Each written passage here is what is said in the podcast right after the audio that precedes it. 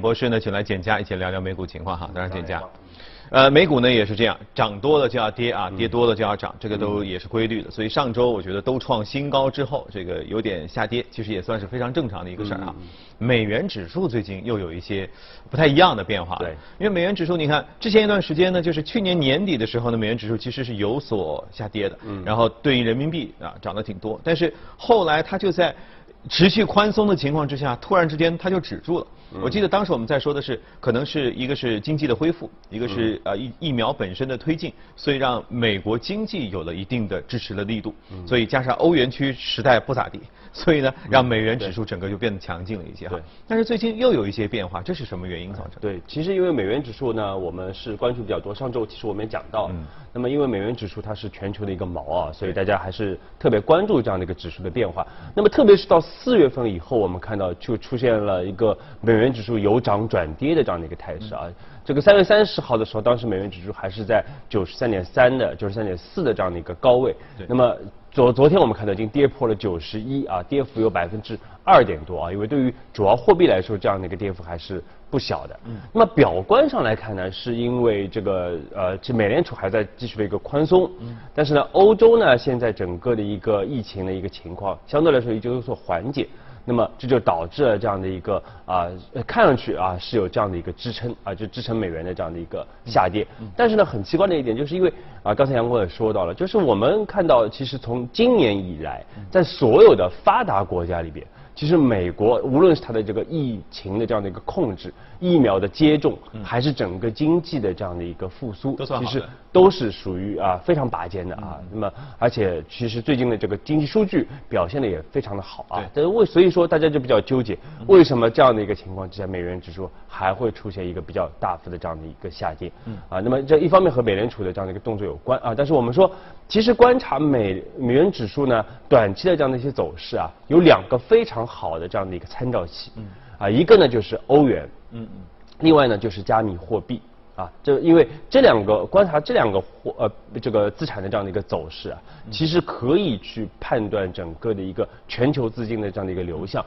包括它这个大类资产里边的一个边际的这样。现在已经不看黄金了是吧？看成加密货币去了。对，其实呃因为这个对黄金呢，我们后面会说到啊，其实是有一个替代的这样的一个作用。那么首先我们看这个欧元，因为欧元为什么对美元指数非常重要？因为它首先它是美元指数里面最重要的一个。权重啊，因为占到百分之五十七点六啊，所以最近我们看到欧元是它对无论是对于美元还是对于英镑都是出现了一个明显的这样的一个上涨啊。那么这个呢，其实倒过来就是助推整个的一个美元指数的一个下跌。那么欧洲呢，最近确实有一定的一些利好啊，特别是大家预期就是欧美之间整个经济的这样的一个。差值啊有可能会逐渐的一个收窄，一方面是因为呃欧洲的疫情控制的相对来说还是不错的啊，那么和一些啊像比如说像印度啊或者是一些发展中国家基本上已经属于失控的这样的一个状态，但欧洲呢相对来说还是控制的比较好。那么经济呢我们看到我呃这个后面马上有可能有这个八千亿欧元的这样的一个复兴的一个计划将要推出。那么另外呢我们观察到最近像欧洲央行其实它整个货币政策。也开始有一些整个的呃，就是没有那么的宽松啊，就是它相对来说比较克制，嗯。啊，所以这个也造成了这个呃它的一个相相比于美联储，因为美联储还在继续的一个宽松啊，继续的这样的一个购债，嗯啊，但是欧洲央行呢已经开始出现了一定的这样的一个克制的一个动作，嗯，所以此消彼长啊，也是助推了整个的一个欧元的这样的一个上涨，嗯啊，那么另外我们关注的就是这个加密货币啊，因为特别是以比特币为代表的。这样的一个加密货币的一个走势，因为今年呢，其实整个加密货币也是这个逐渐的一个震荡的一个上行啊。当然，本周是出现了一个非常大幅的一个调整。嗯。那么之前我们看到上周整个比特币还是到了六万三的这样的一个高点啊，所以还是一路上涨。那么大家其实这个分歧是非常大的啊，对于加密货币。那么有乐观的人认为啊，因为现在这个我们看到已经有确实有大量的资金已经流向了这个加密货币，所以它确实是。存在一定的这样的一个配置的这样的一个价值。嗯。但是悲观的人认为呢，就是因为它主要还是因为全球美元的这样的一个流动性的一个泛滥，所导致的这样的一些投机的一个炒作。因为我们知道加密货币里面大量的是一些投机的一个炒作，所以它的整个波动啊都是来的非常的大。嗯。那么确实我们看到最近对于加密货币它整个全球啊，特别是主要的这样的一些机构啊，包括央行也做出了一些表态啊，包括上周我们看到这个啊国际清算银行也是召开了这样的一个会议啊，就是来讨论整个数字货币，包括加密货币啊，但数字货币不完全等同于加密货币啊。那么对于全球央行来说，我们看到现在态度比较明确，就是对于数字货币的一个推行是。谨慎乐观的啊，包括我们看到像中国啊，像欧洲啊，都开始陆陆续续在推行一些数字货币，央行为这个发行主体的这样的一个数字货币。但是呢，大家对于整个的以比特币为代表的这个加密货币呢，还是啊比较的偏悲观的啊，因为认为主要还是投机炒作的这样的一个成分来的大得多，而且它的整个的一个波动会来的大得多。但是无论如何，我们看到市场其实它对于整个的一个加密货币还是比较乐观的，大家参与热情还是比较高的。对。啊，而且我们说它和美元指数什么关系啊？因为我们看到从数据上可以显示，可以看到。其实加密货币和美元指数是呈现一个明显的这样的一个跷跷板的一个效应啊，美元指数跌啊，基本上加密货币又在涨啊，或者美元指数涨，那么加密货币又开始出现跌，而且随着资金的这样的一个大量的一个流入啊，我们会发觉它其实已经开始替代一些传统的。这样的一些资产啊，比如说我们刚才阳光说的，像黄金啊，这个作为传统的这样的一个抗通胀的这样的一个资产，其实走走势其实啊，特别是前几年我们有看到整个走势啊是比较弱的啊，是弱于以往的这样的一个态势啊。那么这个主要就是加密货币啊来替代了黄金的一部分的这样的一个抗通胀的一个功能。那么另外呢，在避险的资产就是美元啊，它的整个的一个功能也部分的。开始被加密货币所替代啊，所以这个也是大家未来需要值得关注和警惕的这样的一个趋势。嗯嗯，加密货币，我记得周一的时候我们和许哥也聊过，当时也分析分析了一些加密货币现在。呃的一些特性和特征，嗯，因为这里真的是一件很神奇的事情，因为原本我们的投资逻辑当中，它必须和一些比如说产值啊或者盈利情况啊，这些就是基础的东西，总该有一个基础的价格吧，或者说黄金是吧？大家公认它值多少钱，加密货币就没有。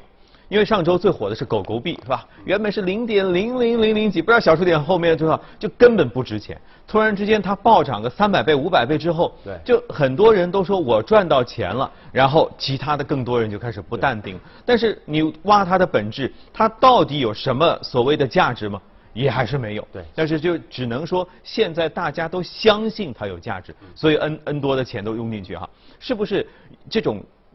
大动态的波动，就超乎我们正常投资范围理解的这种波动率，以后会成为加密货币的一个正常的波动。就是这个星期六万多的时候，下周五万多，大家都觉得这事儿非常正常。所以这个呢，从各种迹象啊，包括大家去如果去研究历史的话，其实看到所有的这样的一个投机炒作啊，包括以前的郁金香的这样泡沫等等啊，南海这个公司泡沫，其实都是类似的，因为它的公司它的或者它的资产本身是不具有。足够的这样的一个投资的一个价值或者内生的一个价值，那么更多它是作为一个筹码啊被进行大量的一个炒作，再加上现在整个全球的一个美元的一个泛滥，嗯。啊，所以这个其实非常明显的就体现出来了整个加密货币它的一个投机的这样的一个属性，嗯嗯，所以也就是说现在可能是正处于这个事件的当中，我们很难看出这玩意儿到底是投资还是投机，但是也许再过几年，等到整个潮水退去以后啊，我们。他是不是裸泳啊？是不是穿着裤子？这个事儿我们就到时候再说。所以现在说啊，大家可能头脑发热的时候也说不清。是。好，这个那我们先先翻篇儿，加密货币先翻过去。嗯。呃，我记得上周我们在聊天的时候还说到了关于疫疫苗的推进哈。美国正在稳步的推进疫苗，预计第二季度或第三季度的时候，基本上能够达到一个预期的目标。到时候你说当时是可能美股调整的一个时期。哈，你看我们这个这个纳指的走势也是。走了两个山峰了，对，这是不是技一般来说从技术上来说哈，两个峰都走出来之后，可能也会要面临一定的调整的时间了。而且三大股指又都创新高，到了新高之后不应该拼了命继续往上涨了，所以也该调整一下。那现在是不是各种指征都表示说美股有可能要调整？嗯，对，这就是美股的会调整啊，但是我们啊一直比较坚持的一个观点就是，我们认为可能调整要到二季度末。三季度初啊，那么现在是四月份，可能还有一段的时间啊。为什么这么说？因为其实这个也是和美国的整个疫苗接种的一个呃节奏是有关系的啊。因为从目前的整个的一个数据来显示，就是美国的疫苗接种基本上要到这个三季度左右，到年终的时候呢，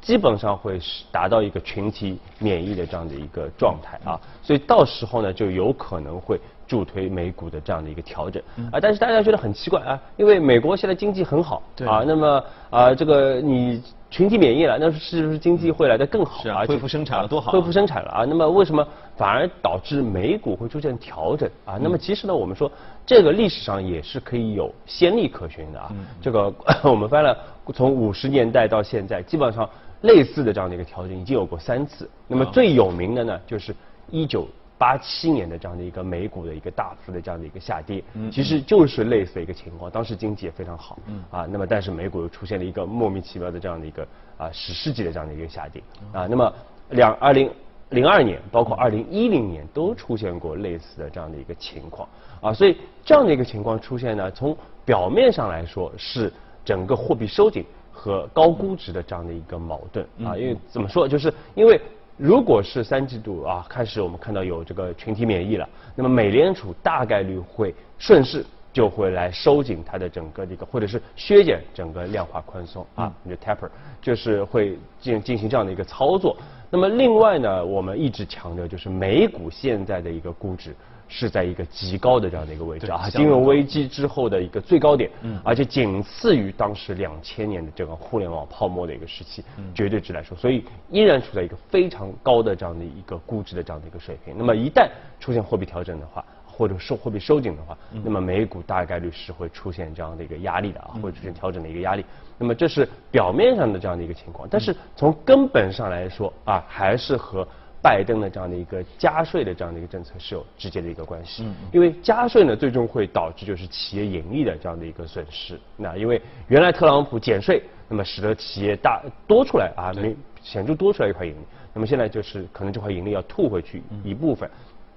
呃，因为刚才我们说到的就是啊估值和整个的一个收紧货币的这样的一个影响啊，但如果啊比如说呃无风险收益率上涨。啊，那么高估值的一个情况下，如果企业盈利还在往上走，还在超预期，那么问题就不大。比如说，最近我们看到，其实美国的一个季报还是比较好的啊，所以股市还是在继续的一个往上走。但是如果当到时候是因为整个的一个啊这个加税啊，导致整个盈利出现下滑。就不及预期的话，那么就会出现一个双杀的，哎，对，会出现就基本面出现恶化了，那么就会出现一个双杀的这样的一个局面。而从目前的一个角度来说，我们看到拜登的那个态度来说，他已经把。这个基建啊，包括加税，已经作为了这样的一个国家战略的这样的一个高度啊，来来来铁了心了，啊，铁了心了啊，就是对。那么如果这样的一个情况之下，所以大大概率应该会在三季度或者四季度就来推出整个的一个加税计划。那么这个呢，对于美股就会有一个。持续的这样的一个损伤啊，是，嗯，对。如果还有一些辅助的原因，那就是首先，比如说美联储其实并不是很在意股市的涨跌啊，因为这跟他们其实所关注的经济基本面没有多大的关系。但是呢，我们说从历史上来看呢，就是啊，美联储一旦比如说如果股市真的，比如说我们说三季度开始出现调整，如果跌的幅度比较大啊，比如超过百分之二十啊，那么美联储它又会出手啊，就是有可能它会减少。或者是停止它的整个的一个收紧的一个动作，甚至可能会释放一些啊这个安抚市场的这样的一些态度啊，这个是有可能。所以我们我们判断，比如说从美债收益率的角度来说，二季度应该来说是会比较平缓的啊。那么三季度呢，有可能又会出现一个加速的一个上涨。嗯。那么随后呢，就是随着整个的一个美股的一个调整啊，经济的这样的一个下滑，那么啊整个的一个收益率又可能会出现一个下行，直到下一次整个经济的复苏，包括美国的一个。企业盈利的这样的一个恢复，嗯嗯，因为这当中其实还是存在很多的变数，因为有很多的政策是最新提出，到底什么能落地？落地出来的时候跟原本提的有可能完全不一样，到底是什么样子？然后能不能产生正向的收益？其实这需要时间去慢慢的证明。所以我说，呃，可能下下半年开始，可能美股能走出一个新的态势来。其实呃，调整不是坏事，能够寻找一个新的底部的话，它可能会继续找到一个上涨的动力哈。嗯，宏观方面我们先聊到这儿，接着来看一下今天关注到的美股是什么？来看一下美股放大镜。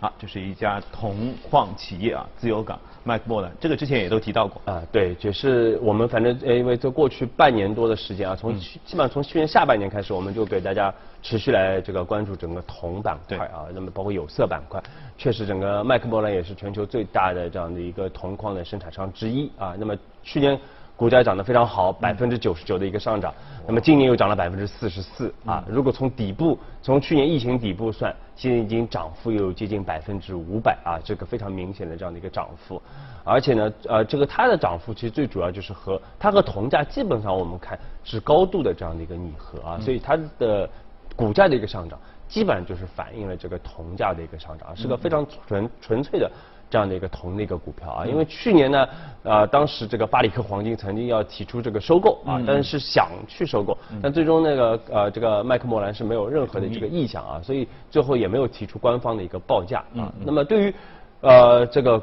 这个它的股东来说其实是比较的利好的啊，因为这样的话呢，其实公司还能保持一个比较纯粹的一个铜概念股的这样的一个啊这个这个属性啊。如果是你比如说把黄金什么都加进来的话，那肯定比不了人家。对，那因为黄金呢又是另外一套逻辑啊，所以就是会比较牵强，哎，它要更多去考虑黄金的这样的一个走势啊。那么现在其实是个非常好的这样的一个状态啊。那么我们说对于铜来说呢，其实它的需求啊。长期来说还是比较的乐观的啊，因为我们说这个像我们特别看好的，比如说新能源，啊，比如说新能源汽车，其实都需要大量的这样的一个铜的这样的一个呃这个需求啊，因为像这个比如说风电啊、光伏啊，包括这个电网的建设需要大量的一个铜。嗯。那么另外呢，这个新能源汽车啊，最近大家上海看到上海车展啊，其实这些智能车里边，它所用的这个铜的量呃要远多于。传统的一个汽车啊，所以它的需求是没有问题的。那么更多呢，大家去关注这个它的一个供给啊，因为我们说铜呢，其实去年因为受到疫情的影响啊，所以供给是出现一个明显的一个收缩。那么今年呢，逐渐逐渐的，可可能这个啊，因为啊，如果疫情没有特别大影响的话，逐渐逐渐会开始出现一个复工的这样的一个情况。但是呢，整个增长。可能今年的供给增长可能还只有百分之四点七啊，整个全球的一个啊，所以总体来说，今年应该会还是处在一个紧平衡的这样的一个状态。而且短期我们看到还有很多的这样的一个问题啊，比如说秘鲁那边啊，整个呃卡车这个货车司机啊出现罢工啊，包括呃治理啊，整个的一个矿矿工啊也是出现了这样的一个。罢工的这样的一个情况啊，并没有谈妥，需要政府的一个介入啊。所以，因为铜呢，很多生产都是在这个南美啊，所以呢，这个其实我们看到当地的这样的一个情况，哎呀，确实影响到全球的一个铜铜的价格，铜的价格。而且最近我们看到铜的冶炼的价格成本也非常低啊，大家拿不到这个啊合适的这样的一个矿啊，拿不到合适矿进行这样的一个开采和冶炼啊，再加上整个现在运价又非常的高啊，所以大家进口这个。废铜的这样的一个动力也不是的，不是很足啊，所以所以所以短期之内呢，其实还是有一定供给的一个压力啊。今年，而且我们看到三月份比较正常，但是到四月份呢，啊，国内很多的这样冶炼厂要开始出现检修啊，又会减少十万吨的这样的一个供给。